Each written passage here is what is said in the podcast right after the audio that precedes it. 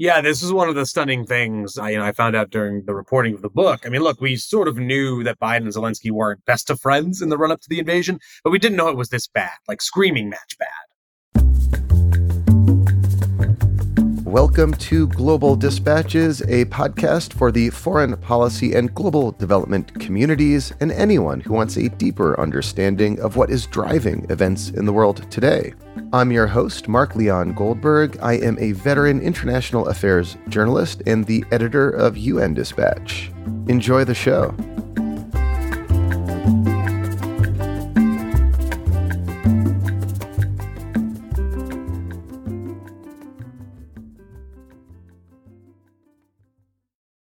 Today's episode is brought to you by the University of Denver's Josef Korbel School of International Studies. Korbel graduates make the world a better place, working toward global solutions in climate change, international security, economics, development, and diplomacy. 95% of Korbel students get jobs after graduation, and Korbel alumni are power players around the world. Learn more about the seven different degree programs offered at the University of Denver Josef Korbel School of International Studies by visiting korbel.du.edu.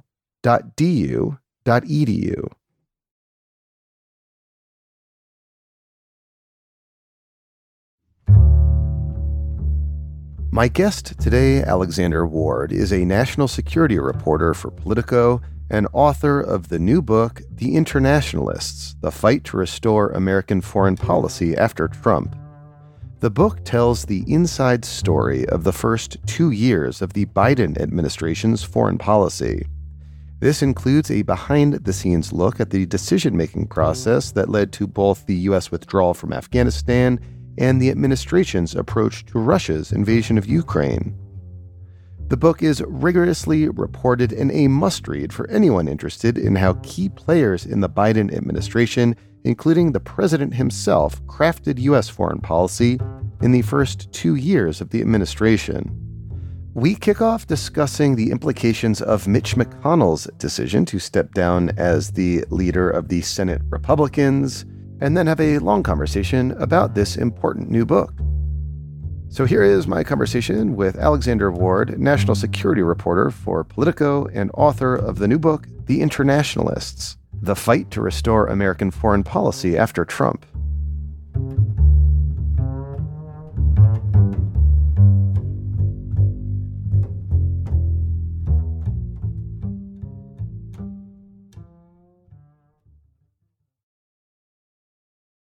So, listen, I do want to spend most of our conversation talking about your book, but I do know you were a Pulitzer Prize finalist last year for breaking news coverage. So, I hope you don't mind if I put you on the spot and get your reaction to the news that Mitch McConnell is, is stepping down as minority leader.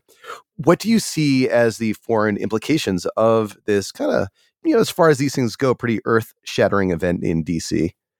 Yeah, I mean, look, I'm not too sure it's going to have a major foreign policy effect, but what I do think is it potentially signals the changing of the guard, right? I mean, at this point, it looks like Donald Trump is going to outlast Mitch McConnell, or at least, you know, if McConnell goes, it's unclear who's going to take over, but you could imagine it's somebody who doesn't necessarily believe in the kind of old traditional Reaganite foreign policy. It's going to be someone who, even if they might not necessarily be Trumpian in a foreign policy orientation, they might be someone who's a little bit more willing to compromise with it and so, you know, McConnell obviously was not. He and Trump had a frosty relationship.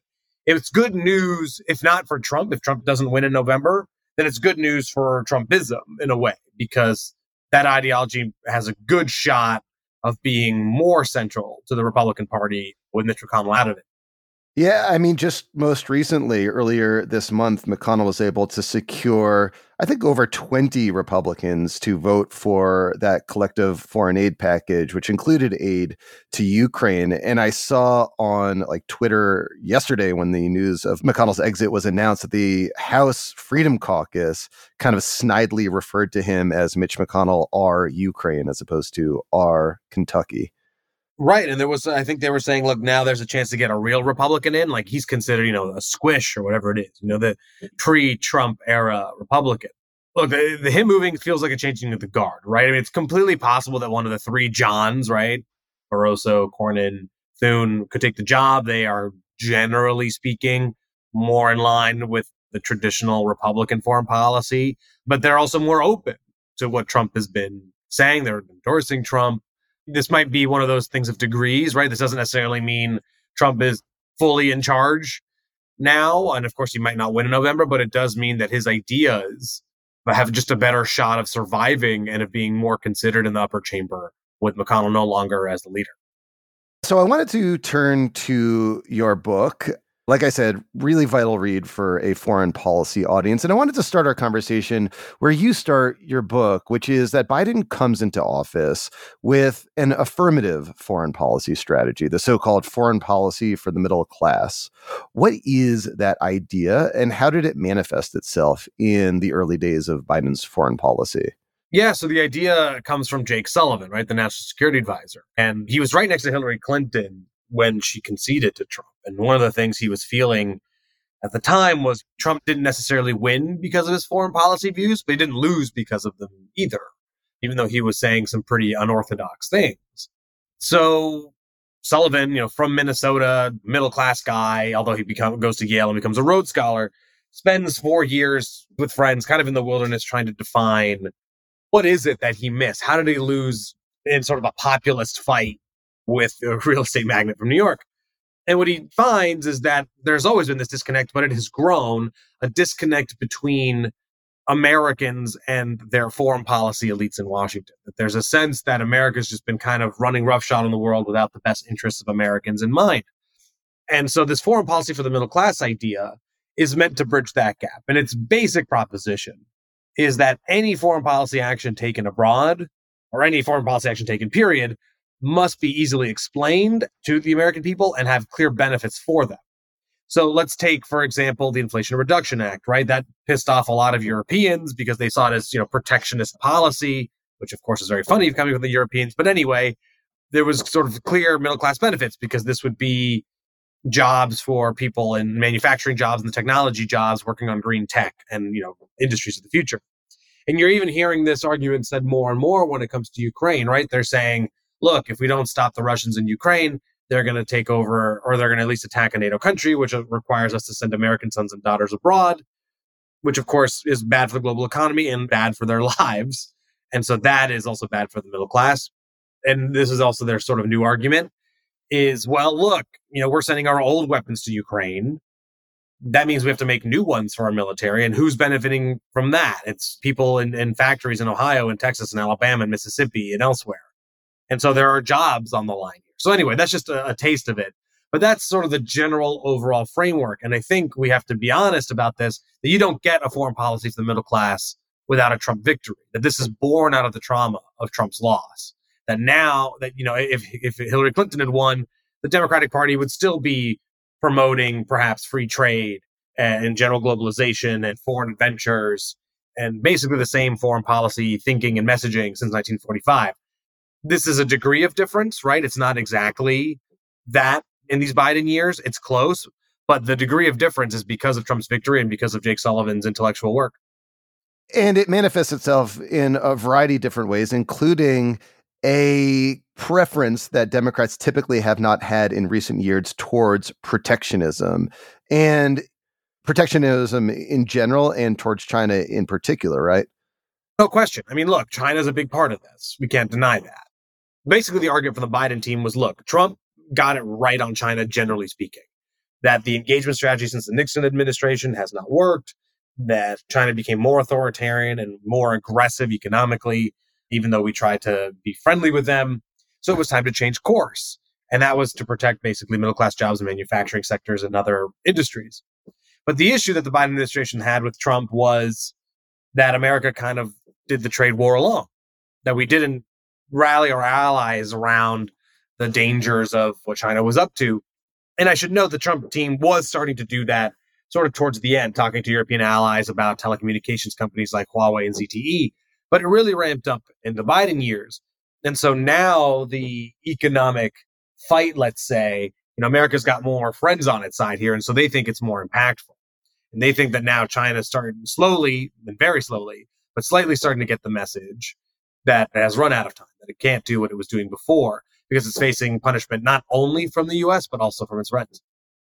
So, as is often the case with foreign policy, crisis management becomes the overwhelming priority and sucks up much of the time, attention, and resources of the foreign policy bureaucracy. And your book focuses on the two big crises of the first two years of the Biden administration the Afghanistan withdrawal and Russia's invasion of Ukraine. I wanted to start with the Afghanistan withdrawal, you really give a valuable behind the scenes account of the debate leading up to the decision to withdraw, and then, of course, the botched execution of that decision. In terms of the debate around withdrawal, what were the parameters of that debate, and what did you learn about how Biden makes key decisions in that context? Well, look, Biden wanted out. Look, I think we just have to acknowledge that from the beginning. There was a four month review. Biden was truly willing and he was open to listening to what folks at the military and the Pentagon, State Department, others had to say. But it was clear he wanted out. He said on the campaign trail, and everyone that was involved in those meetings with him basically said that's where the president was. That the goal was to show him that either there was a way, a clear play forward, or there wasn't. And basically, the entire review ended up being okay. If you think we should stay in Afghanistan, make your case. And of course, the Pentagon made the case around 2,500, 3,500 troops. But Biden said, how does this lead to victory? How will this help, you know, when we haven't done so in, in 20 years? So he made the decision to leave. So I don't know what that really tells about Biden other than, you know, he did really give people the opportunity to make their case. I mean, one of the things that was fascinating was as angry as the Pentagon was about this, and some of our allies were, especially here in the US, there were there stakeholders that felt that they were truly hurt by the president. You know, there was no real external fighting or leaks in the media. So I think that's sort of one key takeaway is that even if Biden has his mind made up, he does, and he and his team really value this quote unquote national security process, which always sounds wonky and bureaucratic, and it is, but it is also a crucial le- uh, point because you can make a decision as controversial as the withdrawal of Afghanistan and still get general buy-in because the people who disagree with you are heard. So I think that's one big part of it. But then look, the other part of it is that the team deserves some blame here because the intelligence they were basing the decision off of showed that it would take 18 to 24 months for the Taliban to take over Afghanistan. That, of course, you know, was a matter of days, really, and not years. And no one really questioned that timeline. It shrunk as the Taliban started to make moves around Afghanistan. We can't deny that. But at the time when Biden made the call, there was a belief that it would take them two years. And this is part of the reason why it took a bit for, you know, the Biden administration thought they had more time to reform the process to bring Afghan allies, American troops back to the US, that SIV program. They thought they had more time to do that. They thought they had more time to figure out how to safeguard diplomats who'd be staying in Kabul, right? That was the plan. They thought they would keep the embassy there they just had to improvise and they improvised quite well to the tune of, you know, saving 120,000, 124,000 people in an airlift. But the process was so chaotic to do that. And so I think the sort of overall takeaway is that the administration, you know, expected chaos after the decision to withdraw was taken, but they didn't expect it to be that chaotic. And you talk to the Biden's team today or the president himself, and he'll say, look, we made no mistakes.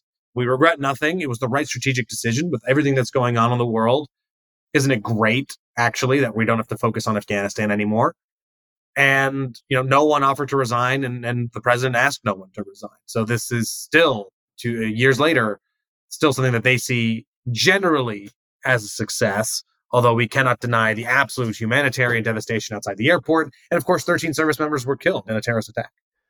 Could you discern any lessons that the you know key administration officials the so-called a team as you describe in your book drew from that process of deciding to withdraw from afghanistan then executing against that plan in uh, you know a rather hasty way to how they approached the impending russian invasion of ukraine which was the second major focus of your book. Like is there anything that kind of connects those two or did the administration just kind of view those as two completely distinct events and lessons from one cannot be applied to the other? Well, first, on the A team thing, that's what I heard they called themselves at the start of the administration, right? That's not my epithet for them. Fair enough. Fair enough. Yeah, a couple of lessons. One was look, the withdrawal of Afghanistan, you know, it was basically done unilaterally. Allies were consulted, but there were allies that wanted the US to remain and, and said as much. And in fact, Secretary of State Tony Blinken, after talking to some of the allies, wrote up a memo for Biden saying, hey, like, our allies aren't on board with leaving. There was a sense that, you know, we went in together, we're going to go out together. It's going to be a group decision. But Biden took the decision on his own. And then once we left, some allies were pretty angry. I recall this pretty tense press conference between Blinken, Defense Secretary Austin, and NATO Secretary Stoltenberg. And, you know, Stoltenberg's like, well, you know, we all agree this is the right thing to do. And Austin was asked about the military. And he said, look, you know, we, we said our piece, but now we've got a thing to execute. And that was a tough one, right? Because Stoltenberg was apoplectic. He was upset at the decision without it really being made in a sort of a NATO or at least ally format. So all this to say is the connective tissue to Ukraine is once that intelligence starts rolling in about what the Russians are up to, one of the first things Sullivan and his team start doing is talking to allies, saying, look, here's the intelligence we have. We want to move in lockstep. We want to work together. And we kind of want to make sure that this is a collective response if the Russians do it, or at least a collective effort to persuade them not to do it. That's a big part of it. The other one was really just making sure that there was a long term focus. Jake Sullivan likes to talk about movies when he thinks about things. And part of the Ukraine strategy was inspired by Austin Powers, believe it or not. There's a scene in which there's a cop, you know, who's like screaming, no! And what he's screaming at is a steamroller that Austin Powers is on, moving extremely slowly from the other side of the hallway. and Sullivan's whole thing is, you know, we don't want to be that cop that's just screaming no, but not doing anything about getting out of the way of the steamroller. So talking to allies was part of that. The other part of it was letting the Ukrainians know the intelligence we had, setting up sanctions response, setting up a military assistance response, setting up an economic response, and working with our allies and coordinating with our allies. So again, if the Russians went through with it, they would go out in lockstep, or at least having some sort of diplomatic play to persuade the Russians off of it. So it was a lot more about coordination and getting ahead of a crisis as opposed to sort of reacting to it in real time. On that point about coordination, you know, Biden has been fond of saying that foreign policy is the natural extension of personal relationships. And one thing that really struck me from reading your book was how acrimonious the relationship was between Zelensky and Biden in the months and weeks leading up to the invasion. I hadn't really seen much like reporting on that before. So that was just kind of really interesting and kind of shocking to me. What was the roots of that acrimony and why did they apparently see things so differently in the months leading up to the invasion? Yeah, this is one of the stunning things I, you know, I found out during the reporting of the book. I mean, look, we sort of knew that Biden and Zelensky weren't best of friends in the run up to the invasion, but we didn't know it was this bad, like screaming match bad. This was a truly angry relationship. And look, I'll tell you, there are still Biden administration officials working today that still aren't exactly sure why Zelensky took it so poorly. But there are a couple of reasons that sort of come out of it. One is the Ukrainians didn't have the intelligence that the US had. And so they were like, look, if the Russians were really planning this, we would know. And the fact that Zelensky didn't have that intelligence in hand led him to some skepticism. And people should remember that, you know, just like weeks before the invasion, if not less than a week before the invasion, Zelensky was saying publicly, like, look, we know the Russians, they're not going to do this. Stop hyperventilating, everyone. Right. Look, he was worried about the psychological effect on his people, about the economic effect on his country, right? And no one's really excited when you hear the US say you're about to be invaded. So he was worried about that. Two is he truly felt, he being Zelensky, truly felt that if this was such an imminent crisis, why wasn't the US sending weapons initially? Why weren't the Europeans sending weapons before an invasion? Why weren't there sanctions being placed on the Russians? Like he was basically like, you guys are saying the, you know, the sky is falling down, but you're doing nothing about it. That's sort of how he felt. So then he thought the US was being hyperbolic. And then let's also not forget that the intelligence was coming in shortly after the fall of Afghanistan. And there was a sense from Zelensky and others in Europe that maybe the Americans were being overly cautious here, that maybe they were overhyping something to make sure they could stay out in front of it and that they wouldn't be caught by surprise again because they were embarrassed by Afghanistan. So a, lot of those things. But look, nothing sharpens the mind like having your country be invaded. And basically, the moment the Russian tanks start rolling in, you know, Zelensky's like, great, where are my weapons? Where's my help? Come to our support. And now the U.S. Ukrainian relationship is better. There's no question. It's not particularly great because there's a mismatch between what the U.S. wants to provide and what the Ukrainians want to be given. But it's far better than where it was because Biden and Zelensky were really, really at each other. I mean, at some points, Biden was like, dude, protect your country. Like, get ready. Like, what are you doing? Just kind of sitting around waiting for this to happen to Ukraine. So, yeah, a truly shocking period leading up to the invasion. And indeed, though, fair to say that Biden and Zelensky mended their fences, kind of culminating in Biden's trip to Kiev, which you describe in detail in your book. I mean, mending of the fences might be too strong. I just think it, you know, they're again, they're still not the best of friends. They still have a, a pretty strong mismatch in thinking about what's needed. You know, but they have a very mutual interest in the defense of Ukraine. And Biden relishes and sees himself as the Western leader, as the leader of America that rallied the West to Ukraine's aid. And so going to Kiev was, of course, a big part of that. There's no question that there's also the added political benefit of going, look, this, you know, 80 year old man was able to pull off the multi hour train ride and go to a war zone and, and, a surprise visit. But the Venn diagram of, of Biden and Zelensky absolutely meet in the middle on doing whatever it takes to defend Ukraine. Now, of course, Biden does have political constraints here. You know, a lot of the authorization has to go through Congress. He also has to consider a Pentagon that is worried about draining our stockpiles to the point that maybe we can't fight a future war, say if China were to invade Taiwan. But intellectually speaking, they are on the same page that they want Russia to lose and that they want Ukraine to win this war. So your book ends at the two year mark of the Biden administration. There's now a third crisis that began after the conclusion of your book, October 7th, and Israel's response to the Hamas attacks and its attacks in Gaza. Are there any kind of through lines, differences, or similarities in how the Biden administration has approached that crisis compared to, say, the other two? And how do you sort of think of the Gaza crisis in context of the book that you just wrote? Like, if there's a sequel to your book, and I certainly hope there is, it would include responding to the Gaza crisis. Like, what are some common or different elements in the Biden administration's thinking that you're seeing like applied to how they're approaching Gaza right now? Well, for one, I mean, I do note in the book that there was a war between Hamas and Israel in 2021 and how Biden responded to and in that chapter, it becomes clear that Biden is pursuing the same approach towards Israel Hamas now that he was then, which was basically, you know, honey in public, vinegar in private. Basically saying, look, we're with you, Israel. We support your self defense, you know, and then in private being like, hey, do what you can to end this war as quickly as possible. And that worked to an extent. I mean, that fight ended after 11 days, but that was a lot smaller scale than after October 7th. And after October 7th, the context in Israel changed. One, of course, that attack killed 1,200 people in one day. It was brutal and awful. Also, there's a far right government in Israel now that Netanyahu needs to stay in power. And there's a public that, even though they don't really like Netanyahu, is firmly for rooting out Hamas from Gaza.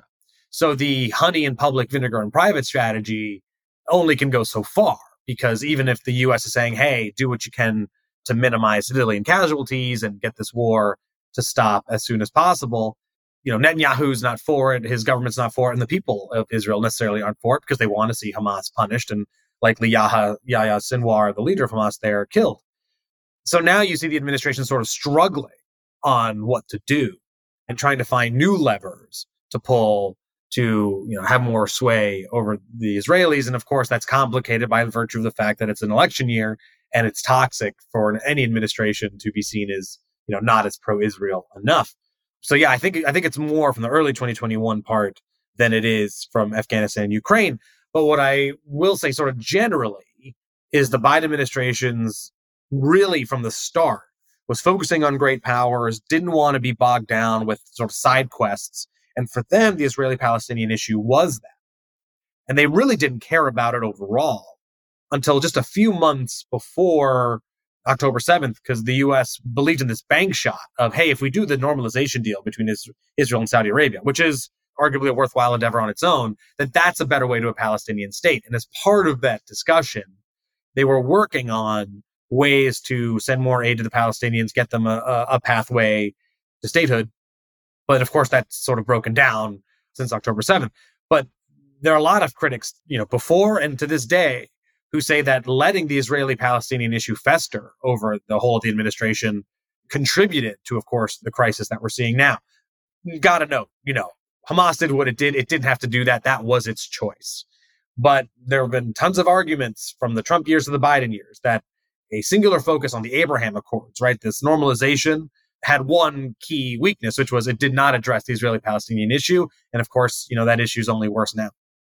So the administration comes into office in 2021, very, you know, self consciously trying to repudiate Trump, Trumpism, though appropriating some of the protectionist ideas as part of the rubric of the foreign policy for middle class.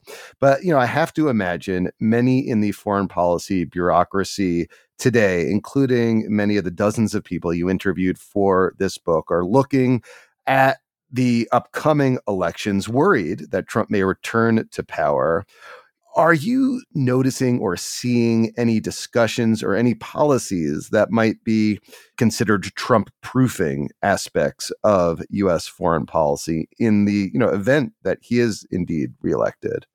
Well, I mean, the day we're taping it, this is the day Biden's going to the border, right? So that I think is a big part of it. The push on getting more strict immigration rules in. There have been critics from the beginning of the Biden years that you know, this administration adopted a lot of the more restrictionist immigration policies from Trump, like the Title 42 stuff, et cetera. The protectionism, of course, from China, the Abraham Accords. I mean, a lot of these were borrowed. And I think now you're seeing a push on more going after the Chinese on issues of privacy and of technology. But I was surprised at how much Trumpism was in Bidenism. Like that's sort of my overall take from the book is as much as they are the internationalists and believe in a more traditional foreign policy, that they believed it needed to be updated for the 21st century. And part of that update included elements of Trumpism. And so I think if there's any sort of Trump proofing, it's that Biden can say, look, you know, I'm not a wholesale change. I did borrow some of your elements, but there is a clear difference, right? On Ukraine, on transatlantic security, on general issues of the commons, and on the notion of working with allies overall and climate change and other things like that. So, you know, I don't want to say that Trump and Biden are the same. They are not. Whoever you pull the lever for in 2024, you're going to get a very different foreign policy, but it still does not negate the fact that there's a lot more of a Trump foreign policy in a Biden foreign policy than Biden seemed expected to adopt. Well, Alex, we'll have to leave it there. Congratulations again. Great book. Everyone go out and buy it. I'll post a link to the book in the show notes of this episode. But really, really well done. Vital. Thank you. I'm, I'm honored by that.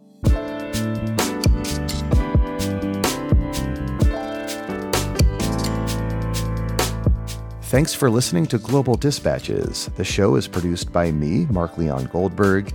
It is edited and mixed by Levi Sharp. If you are listening on Apple Podcasts, make sure to follow the show and enable automatic downloads to get new episodes as soon as they're released. On Spotify, tap the bell icon to get a notification when we publish new episodes. And of course, please visit globaldispatches.org to get on our free mailing list, get in touch with me, and access our full archive. Thank you.